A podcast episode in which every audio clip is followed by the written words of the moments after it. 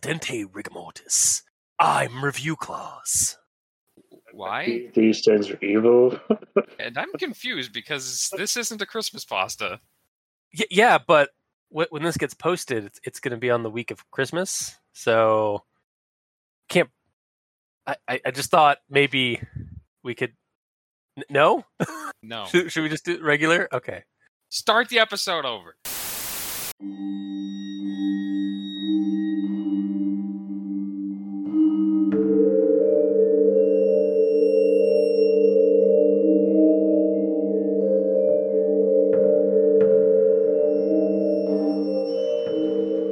Oh, hello, and welcome to Al Dente Rigor Mortis. I'm Review Cultist. The E stands for evil. And I'm the gamer in yellow. And we're here to discuss those internet stories, most creepy and most pasta, and be critically silly doing it. And tonight we have, for the end of SCP-Sember, which is not a Christmas thing whatsoever. No, why would it be? Again, SCP-3132. Yeah, we grabbed this link from the SCP-3435 back in the summer. So that is what we have. This is the last of the linked SCPs from that roster. Hooray! Except yeah. Unfortunately, in this one, so yeah, exactly. And what was it last one that we did where it was like, oh wow, this one has like nothing, and then like we have that was the one before that. Yeah, like this one, like last week where we had like just like these little mini air gap ones. Like this one is no different. Like the one link that goes to D-class goes to SCP-3435. And there is a link at the very end of this entry that goes to another pretty short kind of like no links to it sort of creepypasta or SCP. So, but I've dithered enough as it is. Let's get on with the rundown and such. So, SCP-3132 is by Weryllium yet again. It's on the SCP wiki.wiki.com. Wiki. Yeah. I'll just dive into my rundown. Okay, I'm full disclosure. Part of my rundown is just like clips from the entry itself because I wasn't going to rewrite stages, and that'll become clear in my rundown. So anyway, okay. Continue. SCP-3132 is a plaster replica of a human vertebrae. SCP-3132 exhibits several anomalous effects on humans in its vicinity, within 2.3 meters of the vertebrae, specifically. During and after this circumstance, following stages occur. Stage 1. Subject will begin to experience mild auditory hallucinations. Subject described the sounds as similar to those made when a joint is popped. The sounds last 10 to 40 minutes and immediately cease once the subject leaves the zone of influence, so the 2.3 meters away from the vertebrae. Stage 2, subject within range of SCP-3132 after Stage 1 ends, begins to experience major discomfort in their spinal joints. Most subjects will attempt to pop their backs. If successful, subject reports significant relief. Whether the subject pops their back or not, the pain will stop after 1 hour. And then we have stage 3. If the subject successfully pops their back during stage 2, only the subject's spinal joints are able to pop. Other joints will not pop no matter how they are pulled. Vertebrae will only pop in sequence, either up from the L4-L5 joint, if the subject turns their torso clockwise, or down from the C1 to C2 joint, if counterclockwise. The sounds heard when popping the joints increase in audible volume, and it's through the sound that the infection spreads. Anyone who hears the sound suddenly develops the Stage 3 symptoms permanently and becomes SCP-3132-1 instances. It was due to a breach during initial testing that the entire facility of Site 208 had to be quarantined, with all audio communication severed from the site and its current personnel kept inside. All other SCPs on site were transferred out of the facility, and personnel within were redesignated E-class and given compensational raises for their onto their pay, as well as supplied the necessary provisions. D-class remained D-class. They are still stuck in there until the situation gets resolved. And that's SCP-3132. So, yeah, I wasn't, like, the stages were pretty, like, straightforward, so I just kind of cut and paste those, like, most of it, so. Mm. Yeah. I will move on to... Everyone tolerates the grammar inquisitions! At this point. And I actually have some more in this one. I seem like SCP-Sember is like, I had nothing, and then I had one, and now I have two. They're growing. Oh god, it's an SCP vector. Yeah. It's an infection vector. Oh god. Yeah, so this is from the updated special containment procedures. All delivery of supplies is to be conducted by unmanned vehicles. Again, this is sort of a plural, singular thing. I really feel it should have been all delivery of supplies are to be conducted by unmanned vehicles. Because to me, that's just how it like, again, like it's how technically the sentence works. Yeah, like to me, like that's like plural, like how plural would work for the sentence. Yes. And moving on to my next grammar inquisition, in the test log, so we have this Dr. Juarez. Dr. Juarez writes in his notebook, I think we'll do one last test, and then that'll be it for today. Stop using italics, especially for something that is being described in the middle of dialogue that is transcripted. Use brackets, please. Wow. So he's actually saying that. No. Dr. Juarez writes in his notebook. No, he's not, because it's italics. And I only realized that because I was like, wait, that's not dialogue. What's going on? Oh, I now notice it's italics. Fuck. Wait, which part are you talking about is italics? So it goes like Dr. Juarez, and then there's a period. And then Dr. Juarez writes in his notebook, period. That is italicized. Like Dr. Juarez writes in his notebook. And then it stops being italics as he starts talking again.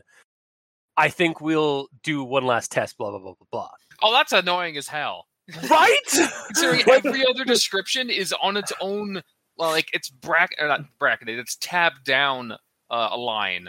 Or like other descriptions of shit happening. Yeah, yes. Every other one is done like on the other side. Also, you'll notice every time they do it, where like they separate it from the rest of the like dialogue and stuff like that.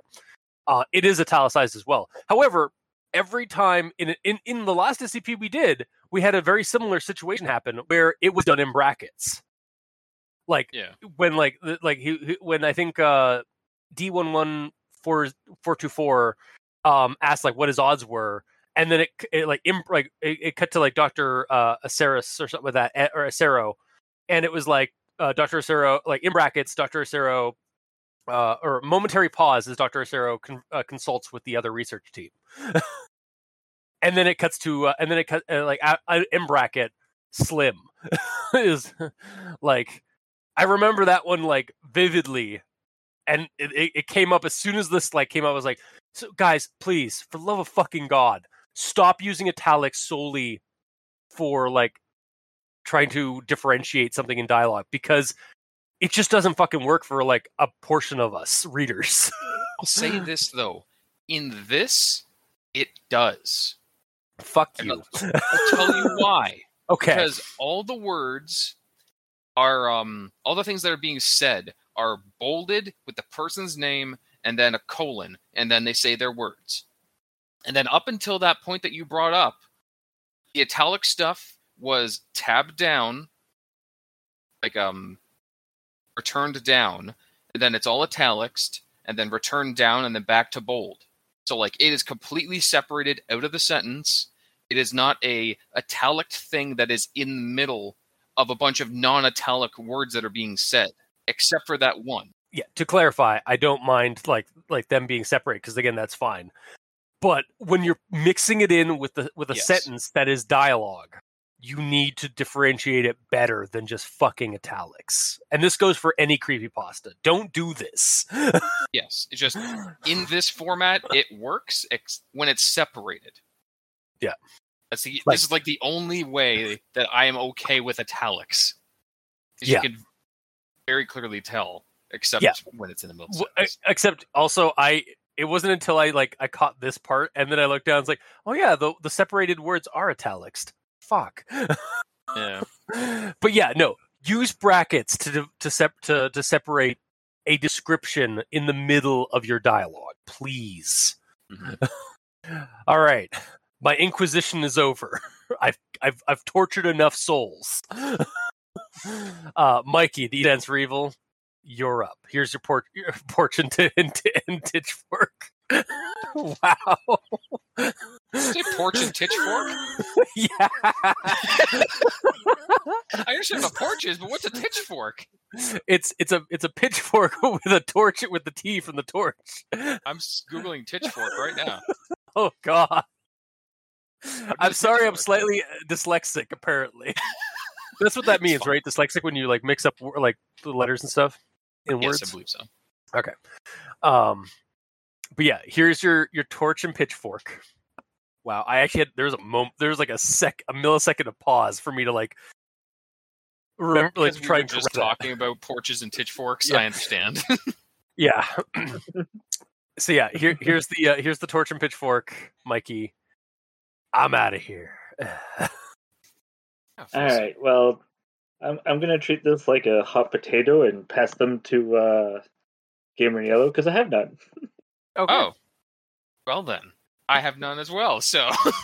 So just throw them in the garbage. Yeah. All right, and on to actual thoughts. Yeah, we'll start with this here. All personnel stationed at this site are to be reclassified as E-class personnel and allowed to continue their duties as normal, with all wages and benefits increased by 2 stages as compensation. Wait. So for the poor schmucks dealing with SCP-2078, the memetic, which you'll remember is the memetic voting virus, they get demoted to D-class for being compromised and having to have like amnestics put on them like too much. But these motherfuckers get extra pay with their change to a new classification. Rip the poor bastards having to deal with that other SCP, with any other SCP that ends up making them D-class. Because apparently E-class is a thing, and you get a wage race. I think it's because you're not expendable at that point. No, that's correct. It is a non-lethal contamination. They just don't want it spreading. So basically, they're getting paid to work from home. Mm. They're getting paid a little bit extra work from home too. Now this one because of the quarantine procedures and stuff, it kind of another SCP that kind of stings a little bit now in our current timeline. Yeah. Just a little bit, just because of, the procedures and stuff like that. But I digress.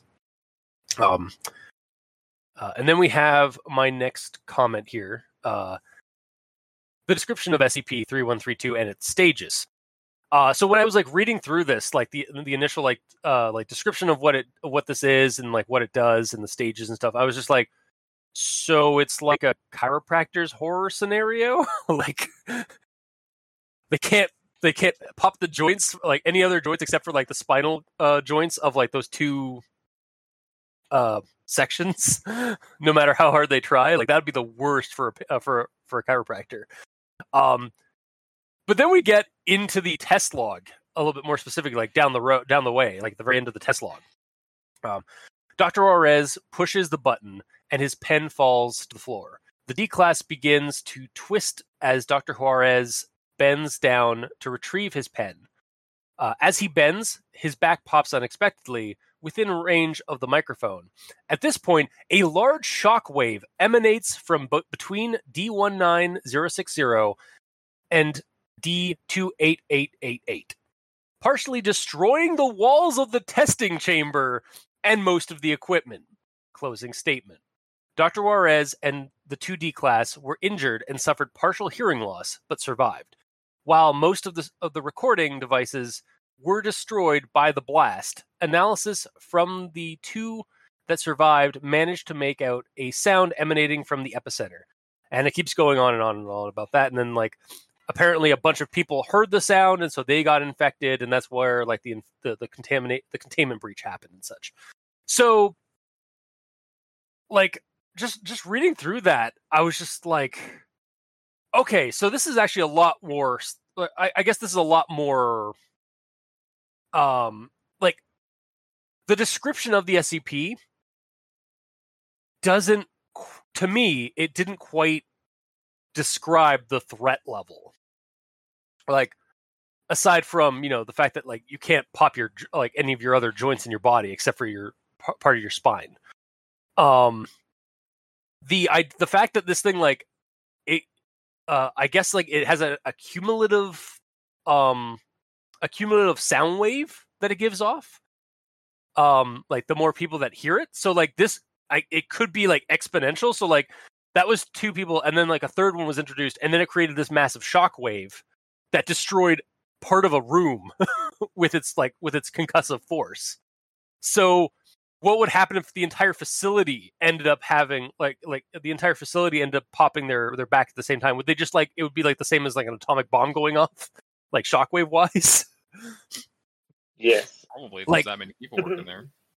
Yeah, if that's indeed how many people. Because, like, again, we don't know, because it's probably, like, the number of staff in Site 208 is redacted. But it's enough that, like, they had to quarantine off the whole center and then remove a bunch of SCPs from that they were testing at that site. Because it wasn't just this one thing that they were testing there. There was a bunch of different things. There's different SCPs being tested there. I have to stop using things to describe things. Yeah, well. Well, what about stuff? Well, stuff is different from things, so that's fine. That is true. It's a weird, like, whipped cream-style-looking substance that is sentient. It's basically an SCP in itself. It really is. Not to be confused with the thing, which is this horrible parasitic alien life form that mimics other biological life forms. Or a thing, which is a giant rock monster. Or a thing, which is a disembodied hand. Yep. Or it, which is a very hairy guy. Yes. Or it, which is a movie that has a clown monster that lives in the sewers. Yes. Which is actually words. A psychic vampire. Yeah. Words are the worst. Yeah. Anyway, going back to the story. So I guess, like, I guess what I'm trying to get at here is, like, for me, the description sort of downplayed the threat level of what this thing was, but the test log that we get, like, kind of helps illustrate the problem of this sentry and why they had to, like, fully, like, quarantine the site and keep people, like, there with, like, out any communication to the outside world, like, audibly anyway. Yeah, that was my big whole thing with that is, like, I don't know. It just, I didn't like. I guess what my gripe here is that I didn't. I think they should have, like, maybe illustrated the threat level in the description as well, not just in the test log transcript. But yeah, because in the description it only goes up to 80 decibels. Yeah. But then, like, that last test they do, like, that was definitely more than 80 decibels, right? Like, a shockwave that can destroy part of a building. So, but, I digress. I'll move on to the next one. This is from Test 313229. Subjects D19060 and D28888. So D19060 is is a link to SCP-3435, which is where we grabbed the link for SCP-3132 by clicking on D19060 as a link in SCP-3435. That's clear as mud, right? Sure. Yeah. And you will again recall that SCP-3435 is the rad painting SCP. So we've now done the two D-class links from the rad painting SCP. And specifically in SCP-3435 we actually get a descriptor of what what D19060 looks like. He's a 22-year-old African-American man. And he's the guy that basically, like, he looked at the painting and, unlike all the other people, was not affected, like, physically by the, like, he didn't, like, by doing, like, a criticism of it. By giving a criticism of the painting, he wasn't, like, physically ill. Like, suffered no nausea, diarrhea, constipation, or anything like that from looking at the painting, which is what happens when our critics look at the painting. And his dream that he describes in that entry is the dragons. Like he's at his home, his childhood home. Then he goes out to the woods where the dragon and the dinosaur take him up on a rocket ship, and they just blast off into space toward a very bright white star. And then that's when he wakes up. My problem here is, like, unlike what we had last session, where SCP-11242 or sorry 424. I'm very sorry. I got that wrong. 424. His in 3435. His link sort of, or his dreams, hopes and dreams, kind of connect with the next entry that he continues in, which is deep sea diving in the Arctic Ocean through a portal that goes to, like, the weird transdimensional market and stuff like that. This one, it just seems like he's just another. They just chose a random D class, and it just happened to be a D class that had been working on another test facility. Yeah, so it's like it has a little bit less. For me, it felt a little bit less of a punch to it. Because, like, his dream had nothing to do with being quarantined in a facility or having to pop his back because of a weird sound and stuff like that. So, yeah, I was a little, like, let down by that part of this entry. It was like that it didn't have the same kind of continuity to me that the previous D class that we covered that was awesome did. However. I'm going to move over to this set of quotes. D19060. Another day, another test.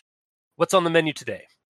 Dr. Juarez, please stand by. In a few moments, we'll release you and move on to the next step. You'll be cracking your backs in various patterns into the microphones placed around the chamber. D28888. Awesome. Hey, later on, we should test with, like, 5 people and see if we can get a band started. D19060. Crazy Eights, that's the best idea you've had all week. Can we get that written down somewhere? Dr. Juarez, you guys know I'm not in charge of coming up with these tests. I'll be sure to mention it to my supervisor, though. D19060. Woo! What is it with SCPs, with the recent SCPs that we've done by Weryllium, and having fucking hilarious and awesome D-class characters? Because he realizes they don't have to be freaking robots led to the slaughter. Yeah, people. They're actually like yeah, that's exactly it. Like, they're not just, like, red shirts, they're not just lambs to the slaughter, like in every other SCP we've read. Weryllium actually treats these D-class characters as characters, like, as people. Yeah, and so through their exchange, you know that these two D-class, like, chat and hang out. Because he gave him a freaking nickname as Crazy Eights, because he has 4 eights in his code. Yeah, and then I think later on they high five. Yeah, there's totally a high five. Yeah. Yeah. So I just had to get that. Despite the sort of disappointment I had with the continuity between the two SCP entries and the D class that links them together, I do really enjoy. I want it to be known that I really do enjoy the conversation and characterization in these SCPs. Mm-hmm. So, but I will move on to my next thing here. Addendum 010417. Correspondence between Site 208 and Regional Director. We failed. SCP-3132 has effectively breached containment as of this morning. 90% of my personnel are now SCP-3132-1 instances. We've enacted lockdown procedures per standard protocol, but it's estimated we'll all be affected by tomorrow. Additionally, I've deactivated all phone lines and intercoms in this site and prepared most of the other SCP objects here for transfer. Anything else? Site 208 Director Villasana. And then this is from Regional Director Solis. I want you all to test the hell out of this one. Might as well, since you're stuck in there with it. Even the directors kind of have a little bit of a nice little kind of conversation, a nice little diatribe here. It's a very informal response. Yeah, that we're not used. I'm not used to for SCPs. Yeah, because it's usually so kind of bureaucratic and and dry and dry. But in this one, it's just according to Section 38-7, you guys need to do this and that. Meanwhile, he's just "Oh shit, you're fucked. Well, have fun out there. Bye." Have fun out there. We'll hopefully we can get this sorted out, but might as well keep testing, motherfuckers. Yeah, yeah. It's not that not obviously not that formal, but yeah, it's basically honestly this reminds me of this. Also, kind of seems more realistic to what office emails sometimes are, because that's kind of the kind of formal but informal responses that happen on Teams and inter-office emails or Skype call, Skype messages and stuff like that we at least from my experience. So I will say this: if this is meant to be an email, I highly doubt Regional Director Solis typed in hell and then highlighted it and then hit Control-I and then unclicked out of that and then continued typing. No, it's definitely more likely that he just held down the shift button. Yeah, hit down yeah, he just hit down the shift button and put in hell. Didn't even put caps on and then type it. No, he held that shift button down because that happens a lot in office spaces, I found. Yeah, no, I just again between the D class conversation and their personality and even this end addendum, I really enjoyed the way the way the personnel in the this SCP Foundation section actually communicate with one another. It actually feels more like they're people and not just robots doing tests. And I think that's a testament to Weryllium's writing, honestly. And then we move on to the footnote section. So I think in one of the previous things I read, there's it mentions. Or it has a little one on one of the words, and then it does a full on footnote for it. Yeah, so footnotes number 1, based upon the content of the comment as well as SCP-3132's contagious nature, an investigation into the possibility of SCP-3132 and SCP-1937 being variations of the same phenomena are ongoing. So, I think I may have just talked over it before, but yeah. So what they're referencing is there's a voice at the epicenter of the shockwave that through analysis they were able to pick up what it actually says oh, that feels nice, or something along those lines. Oh, that's nice is what it says. Oh, that's nice, something along those lines. And so SCP-1937, which is by Azelflux on SCP.wiki, is a self-love shack in redacted Greece. If you spend more than 30 minutes in the building, you will obtain a permanent disembodied voice, which comforts and reassures you when certain trigger phrases are said. This persists even after leaving the shack. This has the effect of bolstering the individual's self-esteem, in fact. Because it's basically, it's a nurturing and caring voice that's so whenever you say, I'm ugly, it'll say, you're a liar. Or, if you say, I love you, it's I love you too. It's very reassuring, it bolsters your self-esteem issues and stuff like that. It doesn't bolster your self-esteem issues. It bolsters your self-esteem itself. And actually, makes it issues. Yeah. It basically pulls people away from depression and stuff like that. Is one of the effects it has on people as a result of being there for them. It's comforting and it's like a little buddy, little disembodied buddy that's always around you. It's also kind of horrifying. So it's a buddy horror. Kind of, yeah. It is very much like a buddy horror.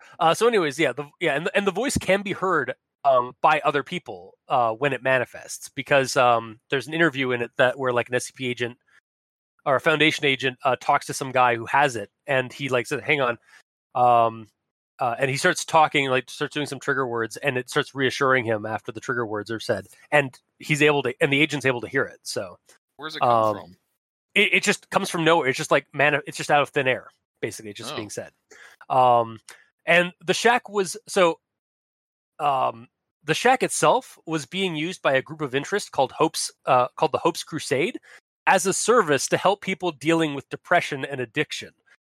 They were also using several other SCP artifacts found in the shack. However, those have all been redacted. There's no links to those SCP entries. They're just they're completely just redacted. Mm-hmm. They were charging 40 euros an hour for the service, and have been, as of now, been apprehended, interrogated, and given amnestics before being released back into society. Monitored for 6 months to ensure they don't regroup, of course. The shack is now under guard by no less than 3 security personnel who ensure no one visits the shack. And to that, I kind of have to... that's basically the rundown. It's a pretty short and sweet SCP entry. But, after, reading it, I was just dick move, SCP Foundation. I think you could have let this one stand out in the wild. Also, I can kind of see why why they think that this anomaly is possibly related to SCP-3132, especially given the epicenter shockwave voice. It does kind of sound very similar, or it does kind of have the same kind of not, I guess, sound. Sounds similar is kind of weird because this is an audio, it's a written part, but it kind of have the same kind of intonation, I guess, in the writing of it. Again, that's nice, as they're popping their backs and stuff like that. So inflection. Inflection, that's a word, yeah, not intonation. Is intonation a thing? I think so. It's not important. As I'm looking it up. Intonation, yeah, it has a word. The rise and fall of a voice in speaking. Oh, okay, never mind then. Yeah. I learned a thing. Yeah. Indirectly because of this. Yes. Because of something I said. Yeah. But yeah, I definitely think that this is one of those SCPs that the SCP Foundation could have, maybe just been monitoring. But again, I guess they just don't want they have the sort of black and white, there's no gray area, and who knows what long term effects having a disembodied reassuring voice will give you. Yeah. Plus, if you're out in the wild and people are hearing these disembodied voices, though they're not coming from those people, they're hearing the voices from the infected people, even though they're not infected. They will also think weird shit's going on. Yeah, I will say one thing. Yeah, well, there is that. Yeah, they will kind of start to slowly break down conventional mundane reality because the supernatural will be kind of ousted. But the one difference I think between these two entries is that the voice that is heard, like the disembodied voice, is not an infection vector. It's the cabin itself that's the infection vector. So it's a slightly smaller, like the there is an infection rate, but it's very slow because people actually have to be in the cabin for more than like 30 minutes before it latches on. But like hearing the voice when someone is feeling blue and it like tries to reassure them, like you don't suddenly develop your own voice. It's just this guy has a weird disembodied voice. It's like reassuring them. Yeah. Whereas in 3132, the memetic virus is through the sound waves. But yeah, that's about all I've got for this one, for actual thoughts. So Mikey, D stands for evil. Take it away. So my first actual thought here is a little bit potentially grammar related, but then why wasn't it in grammar Inquisition, Mikey? It's kind of, but not. It's just they're using the wrong term, I believe. Okay. And you guys didn't catch it, so. No. Continue. The quote is, "Their comments are relayed to Dr. Juarez through a text-to-speech device." So it should be speech-to-text because the D-class don't have cell phones.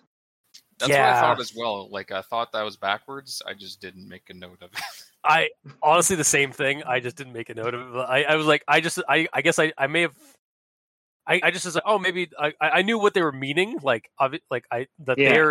people in the cells are speaking, and it's coming up like a text thing. I actually saw that. That was done in Venom 2 of all places, because they had a character who was in a soundproof like cell, because she shrieks like super high, like, and like has like a sonic attack whenever she talks and stuff like that. So she had like basically like whenever she talked, like there'd be like a speak to text system in the observation deck of the cell. Mm-hmm. But yeah, sorry. Yeah, so that was my first thing there, because the text to speech doesn't work unless it was the doctor typing into the computer, but then that doesn't make sense because he wants to not hear the noise. Yeah, it does seem like I guess we know now where the containment breach happened. Yeah, they wired it wrong. It was text to speech, or speech to text, not text to speech.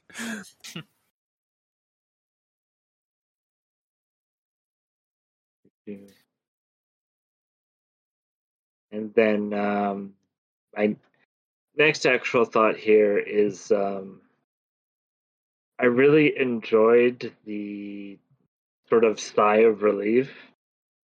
Oh, that's nice.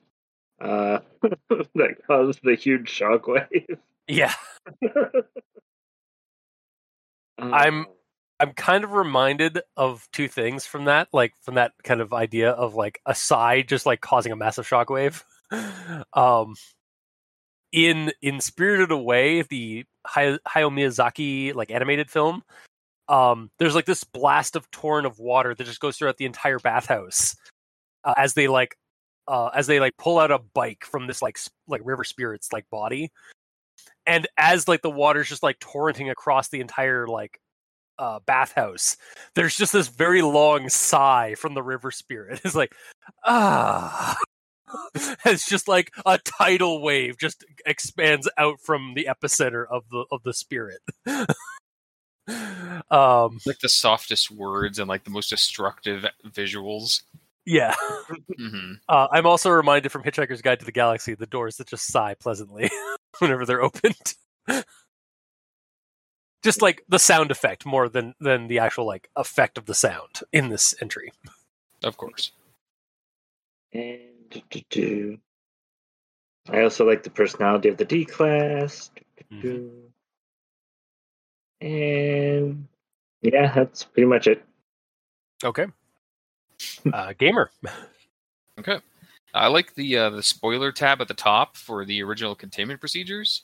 It kind of, because it's showing like the evolution of their knowledge and what they've done, like what the Foundation has done to understand what's going on. While like they're still keeping the old information there of what they did before, but they're like, you don't do this anymore, but this is what we did before. Yeah. Like they actually like, yeah, we can see the update to what they did. Or we can see what they were doing. And now we have like the update, but like first and foremost, here's the updated containment procedures. Yes, and it does say right off the bat, updated. So yeah, yeah, that was a nice little addition, I think. Yep. Then I get on to reading the stage 1, 2, 3, and the basics of it is it gives you a slight discomfort, then makes you want to crack your back, and then your back cracks at very specific notes. And makes all of your other joints not crack anymore. So after I got finished reading that, I'm like, "Oh, it's one of those SCPs." Then okay. Wait, what do you mean? What do you mean those SCPs? It's one of those, like, just odd ones that isn't necessarily scary. It's just weird. Yeah, it definitely fits the bill of one of those, like, just abnormal. Like again, weird. Like it's not necessarily a scary thing, but it's just like one of those, like, it's a mundane object that creates a weird effect on people. But it's like a very mundane weird effect too. Yeah. Like it's almost passable to not even be a thing. Until you read the test log. Yeah. Yeah. But I digress. I'm also kind of with you on that. Like it's kind of weirdly abnormally mundane compared to what we've been talking about recently for SCPs. Mm-hmm. But in regards to the stages, at the start of stage 3, it says, if the subject successfully pops their back joints during stage 2, they proceed to this stage. Blah, blah, blah, blah, blah, blah, blah. So does that mean that if like they don't successfully pop their back and they just hold it out for an hour, they don't go to stage 3 and they're back to normal? Yep. That's what I got, yeah. It's if an that's if the it, case, if then, everyone got infected, couldn't they just all just not break their back, not pop their back, and just chill, and then they're all not infected anymore? So the problem is with stage 3 is when the when the mimetic sound virus thing is contagious, and then there's the source host. Or the source carrier, which is the vertebrae and stuff like that, and so it has the main effect. And then you enter stage 1, stage 2, and then if you don't pop your back in stage 2, you basically are you no longer have the you're no longer contagious. But then once you get into stage 3, that's when the virus becomes fully contagious, and again that's when it can spread and continue to spread because people keep hearing the sounds of the joints popping.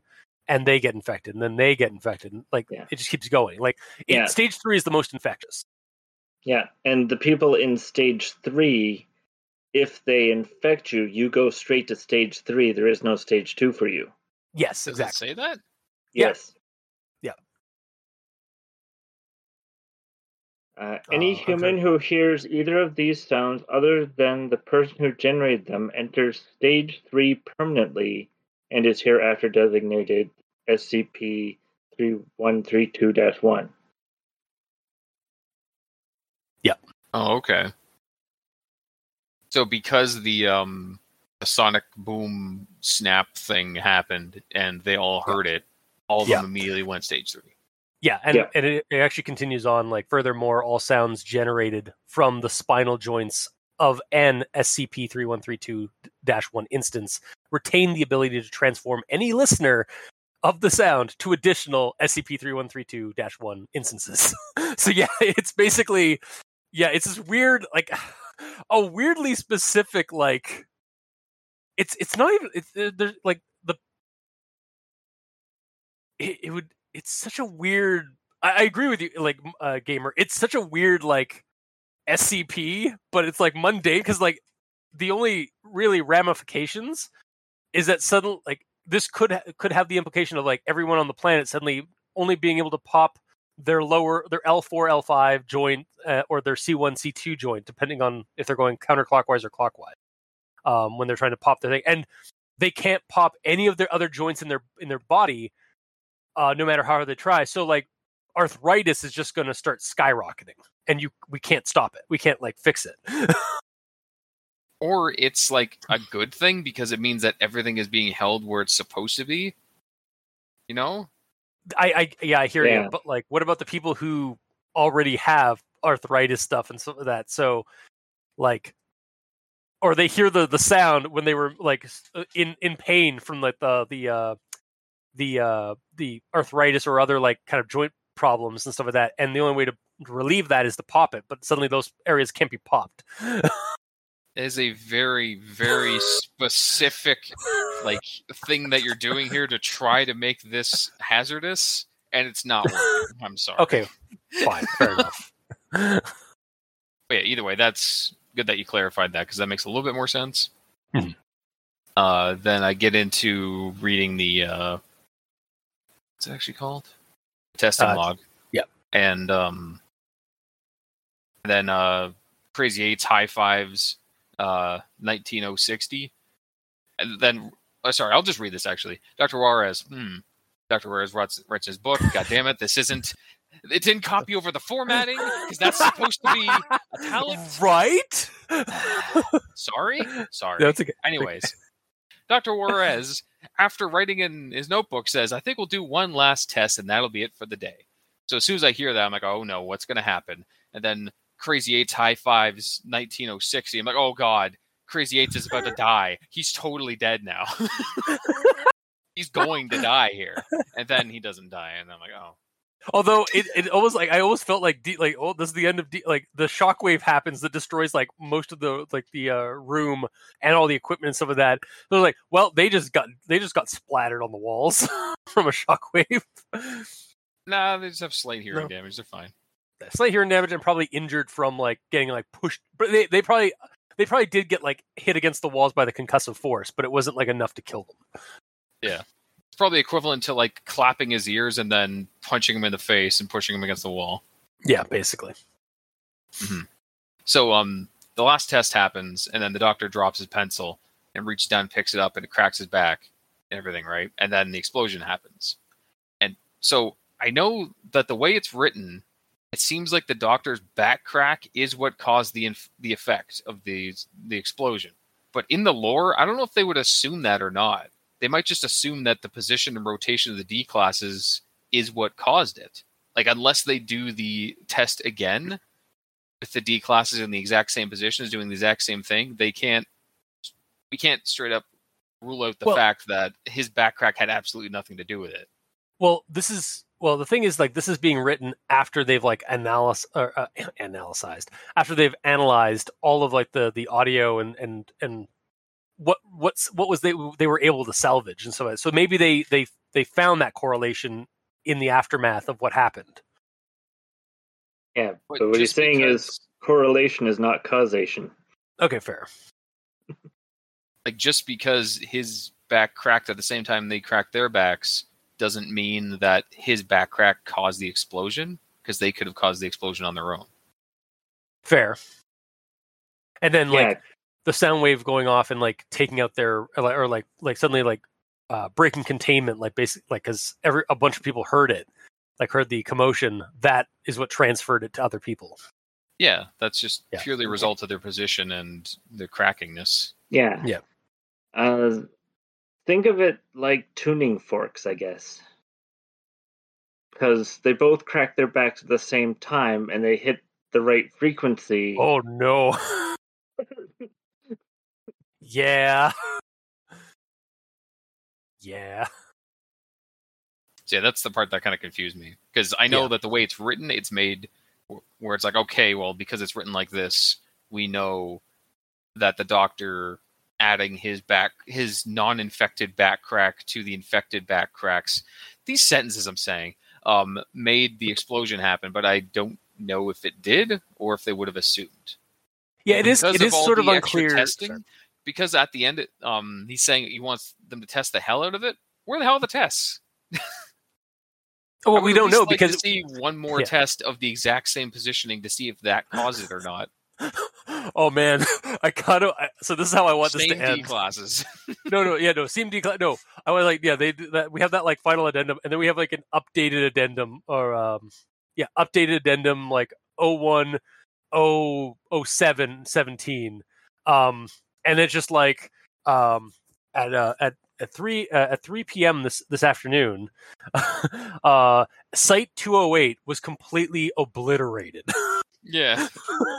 Just because like they did the one final test, but like the sound wave was even more like powerful and just like basically went off like with concussive force of a mini nuke or something. Mm-hmm. All because Site 208 director Dave wanted to do this one extra test. Yep. Fuck bastard. That guy. God damn it, Dave. Goddamn butthole. Yeah. But yeah, no, that I think also like with regards to the like I just took it for granted that like the doctor might have been contaminated because he was hearing something like from the because like how is he hearing the So unless they need to either either the author is wrote down like with the intention that the doctor's back popping was because he'd become contaminated somehow, but he didn't give a reason for how the what? Can I explain this? Because it's explained in the story. Okay, sure. This is the way that the this whole situation is laid out. The two D classes are in this soundproof room. Yes.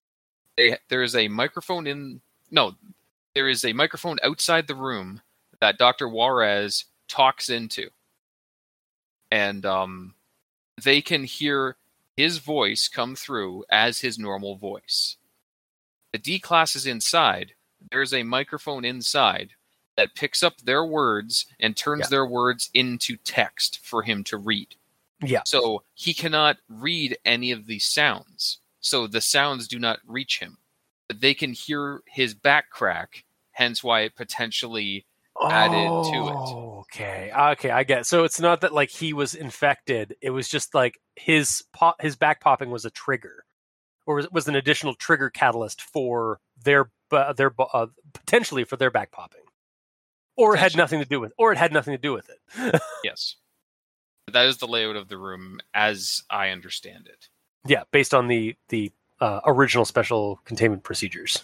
Yes. I actually pulled that up and just took a look at that. Okay. But that is the end of my notes. All right. So on to final thoughts. So for me, this isn't as fantastical or awesome as previous entries have been. Like, I'm sorry. Like, I think because like the bar was so high with the transdimensional marketplace. Sorry, the Arctic flesh hole SCP that we covered last time with the D class. What was the name of it? That awesome name. D11424 and the Arctic flesh hole. Oh, is that what it was called? I thought it was something else. Yeah. Okay. And actually, now I'm curious what this one is called. 3132. It's probably just gonna be like the vertebrae or something like that. So 3132. Huh. Okay. It's called SCP-3132 or Kraken the Backnack. Kraken the Backnack? Yeah. Okay. All right. Yeah. All right. Interesting.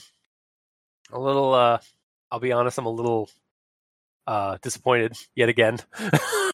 But yeah, so and this again, like it's I think the bar for me was a little too high after the last episode we did with D11424. That said, I love the personality and conversation bits from the D class in this one, and even from like the directors at the end, like it makes them more human. It makes them more like characters, which is interesting to have in an SCP entry where they are just treated like sheep to the slaughter. Yep. Also, I looked up the last one, and it's D11424 in the Arctic meat hole of infinite wonders. That's what it was. Yeah, that I knew it had a longer name. Yeah, sorry. Also, looking through this, I see that there is a Cthulhu here. Yep. I thought you would like to know that. Mm-hmm. Yeah, we'll get to it someday. There's one that's printing EKG, and it's like a GIF that's animated. Like, the words are a GIF. God. Oh, no. Yeah. That's neat. Mm-hmm. You may want to get away from that because it's a spiraling hole of infinite wonder. Yeah, right. Like, for me, it's a weird anomaly, to be sure, and understandably, like, why they'd want to contain it because of, like, the shockwave stuff and all that. But I'll be honest, I found myself liking the associated entry from of SCP-1937 way more. Like, just in terms of, like, the weirdness factor of both entries, like, I found myself more compelling the self-love shack in Greece than story grabbed you better than the main story, basically. Yeah, it kind of did, and I'm sorry, Weryllium, but it's like, it's not even like that. It's a bad story. Like, it was done badly. It's just, it was, for me, like, I'm gonna partially recommend this story, but it was a little too subdued for my taste. Like, it was almost a little too tame or mundane for what I'm used to for an SCP. Like, it was weird, but it was, like, kind of on the low end of weird for me. But I did love the D-class dialogue and, like, characterization. So that's one of the reasons why I'm giving a partial recommendation, is the D-class characters. Love the D. Wait. Moving on. Mikey, these says Revel. Yeah. Continuing on, the main entry does seem rather mundane, with only going up to 80 decibels. And it's not until we get the story and the different characters that this actually begins to sort of shine. And then I sort of like that, oh, that's nice. Just his final words, because, you know, he wasn't paying attention to the monitor or anything when he reached down for that pen. Yeah. Wait, are you insinuating that the voice was actually the doctor in the? Yeah. Son of a bitch! I didn't clue that in. Like, wait, Gamer, did you think that? No. That does. So basically, like, that, by that way of thinking, it's like, it has nothing to do with 1937 then. No, nothing at all. Son of a bitch, you've ruined the story for... Yeah, I'm not recommending this at all. Thanks, Mikey. You did it. Holy shit. Because that is entirely possible. Yeah, that's definitely what it could be, because, like, here's the popping sound, and then, oh, that's nice, just from the epicenter of the so it just, like... Fuck. The only way that could be hammered home more is if the words was, I got the pen. Fucking pen. Goddamn pen. Yeah. Like, we're still trying to figure out what that is. No, it was the doctor, guys. Wow, Mikey, you've further mundanified. You've made already kind of mundane, weird SCP even more mundane. You've removed another sense of wonder from the mystery of an SCP. Well, holy shit. Wow. I don't know if I want to thank you for that. You should. No, I think I won't. Okay, that's fair. All right. And then another thought that occurred to me while we were talking about this, because this is an SCP after all, is, could this SCP work against the mother? Because a lot of her minions are just corpses stuck together. So probably writhing and twisting and popping out their joints. Yeah. And then causing explosions. Oh my god! To reference the guy from the Americanized Godzilla movies. Let them fight. just I'm just picturing a bomber just going over the flesh guam and just dropping the vertebrae into the flesh guam. It's just this little porcelain thing. Yeah. Is it porcelain? Because also it's porcelain, so it won't be infested. It won't be it won't actually get absorbed into the mother, thus giving the mother that ability. Because it's not an actual organic vertebrae; it's a porcelain replica. Or it'll break when it hits the ground and won't do anything. And then they don't have that anymore. Yeah, well, I mean, then that's fine. Then, problem solved. Plaster, yes. I mean, they were saying in those entries, those SCP entries with the mother and the flesh guam, that I just love saying that word, by the way, flesh guam. That they'll need to resort to non-conventional weapons. That is non-conventional. That is very much non-conventional, just like a bomber going over. Creatures would have to be in very specific locations and orientations to cause an explosion, though. So, maybe 3 would explode, and then some of them might randomly explode as they're walking around, cracking their back. It would create a chain reaction that just goes over across the mother. I don't know. Maybe. Who knows? Well, they'll never know until they try. That sounds like a test. Send in the D-class. Wait.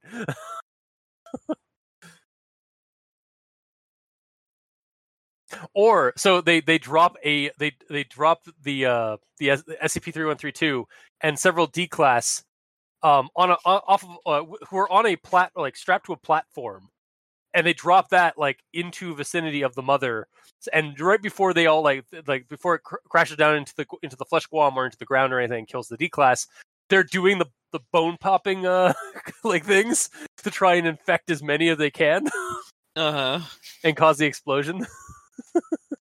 Yeah, go ahead, guys. Infect as many as you can. Make them as slightly uncomfortable for 1 hour as you can, and then make them harmonically break their backs or pop their backs rather, with no damage. Yeah, that'll annoy them. I'm not saying it's a good plan. I'm just saying it's a plan. It's a plan. Yeah, it's equivalent to just TPing the flesh guam and be like, "Take that." Yeah. Wow. Okay, so what's your recommendation, Mikey?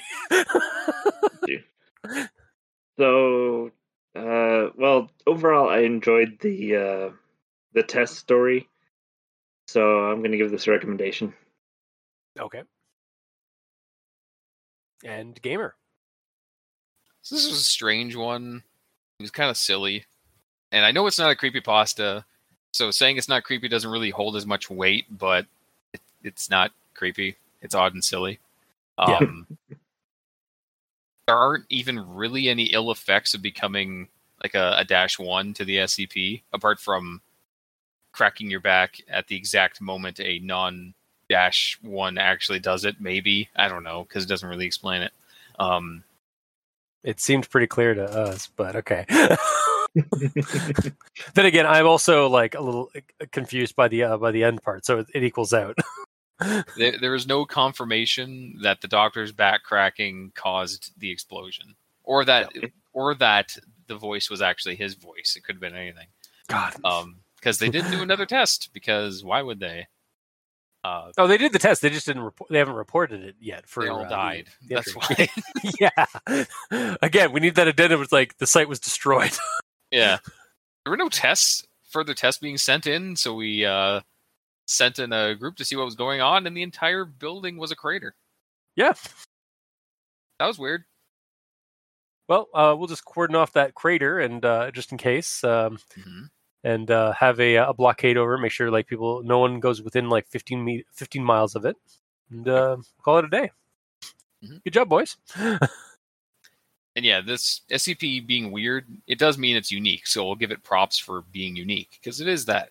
Mm-hmm. And it read fine. It kept me wondering what the escalation was going to be because of how mundane everything was.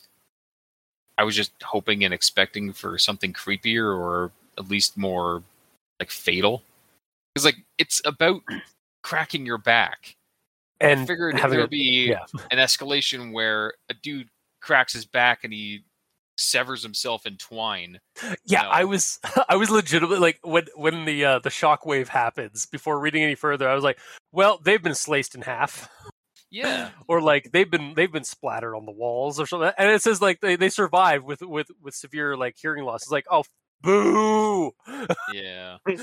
I'm out for blood. I figured the inspiration for this was going to be basically as like a warning, you know, don't crack your back a lot because that like hurts your spine and stuff. But it's just sort of like, hey, you can make music with your back.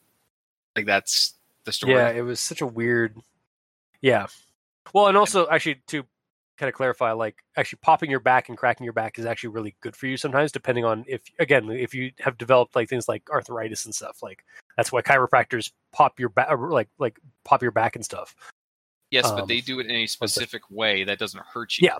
If you go around like just constantly cracking your back and your knuckles and stuff, you're going to develop arthritis. Yeah. Yeah, that's actually. I don't know if that's actually how you develop arthritis, but I know that's like was like the childhood warning I was given for cracking my knuckles and stuff. Mm-hmm. And like I said, I thought that this was going to be basically a result of that sort of warning that we were all told, but not really. No, it's just. And I like that it shows and keeps the documentation about the Foundation's change in policy and all that, but and like obviously the D-class are great and nickname themselves, and it's awesome, but. All that being said, I still can't recommend it just because it's really weird and it doesn't do anything, you know? Yeah, no, I'm with you. Like, honestly, for me, my saving grace, the saving grace was the side entry because I found that one much more compelling. Yeah. And the D class conversation. Like, mm-hmm. I love the characterization of the D class. So yes, like, yeah, it's just sort of It's too safe. It's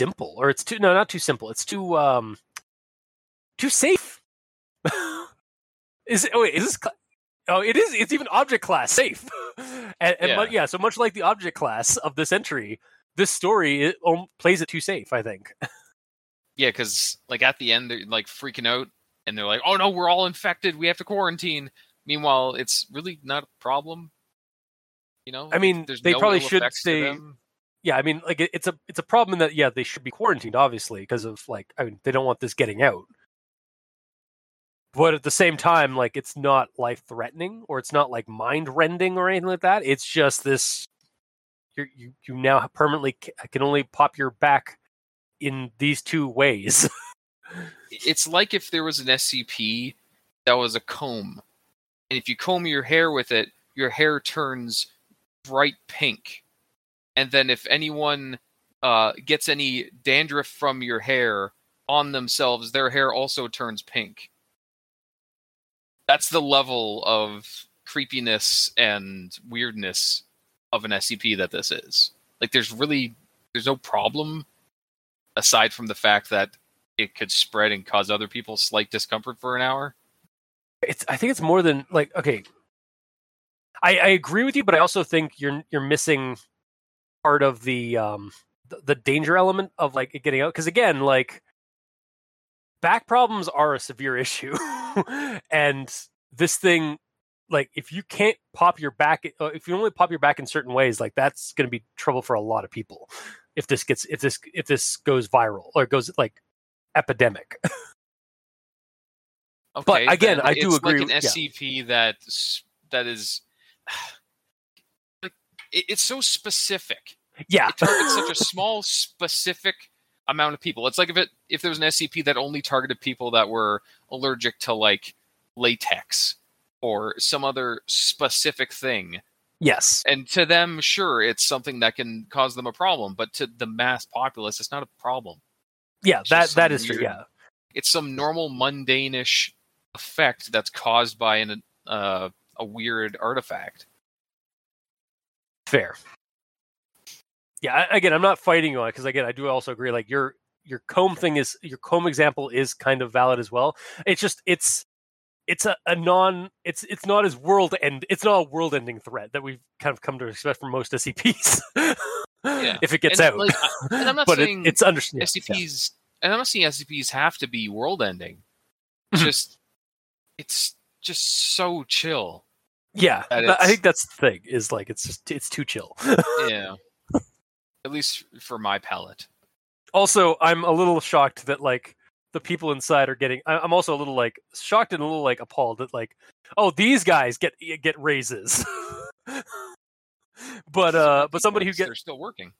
No, but I mean like, but like the people who get amnesticized like beyond repair, become D-class. They don't get like any extra pay or anything. They just become like test subjects. So I was like, that's wow. That's because they can't use these guys as D-class because they'll be infecting other people. That's true, yeah. But I mean, they should also be getting, like, I guess I'm just thinking they should also be getting a pay raise. Or at least their family should be getting some compensation. But we don't, again, maybe that just, like, wasn't brought up in that one because it wasn't important to the plot. Or the entry. But yeah. So, I guess, ultimately, though, you don't recommend this one? No. Okay. So yeah, I really just 1.5 recommendations. Like, again, I partially recommend it. Mikey recommends it.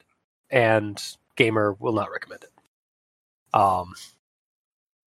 But that was this week's episode. If you like what you heard, or if you didn't, leave us a comment in the comment section below where this gets posted, whether it be on Podbean, Facebook, YouTube, or Tumblr.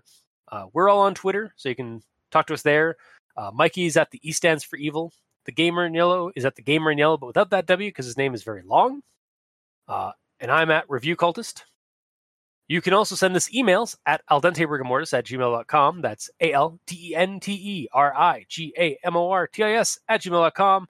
Where you can also leave us other creepypastas, SCPs, cryptids, spooky things. If you creep it, we'll peep it. Yeah. Still not sure if I like it or not, but I'm just saying it because I have to. I mean, you don't have to. I enjoy it. It's fine. And if you'd like to help support our show, you can go to Patreon, look up Al Dente Rigor Mortis, and select the backer tier you'd like to support us at. We have $2 and $5 tier with special episodes, early access, extra content. To our patrons that are helping support the show, thank you guys immensely. You're helping keep those hosting bills at bay. And as always, we very much appreciate that. And to our listeners and the authors of these stories, thank you immensely, because without your listenership, it'd be like speaking into the void. And without your authorship, without your stories or SCP entries, even ones that are a little bit more mundane than we'd like, thank you, because if you didn't put them out there to share with the wider internet world, we wouldn't have much of a show because we'd have nothing to talk about. So thank you. Until next time, I have been your host, Review Cultist. Mikey, the E stands for evil. And I'm the Gamer in Yellow. And this has been Al Dente Rigor Mortis. Sleep well.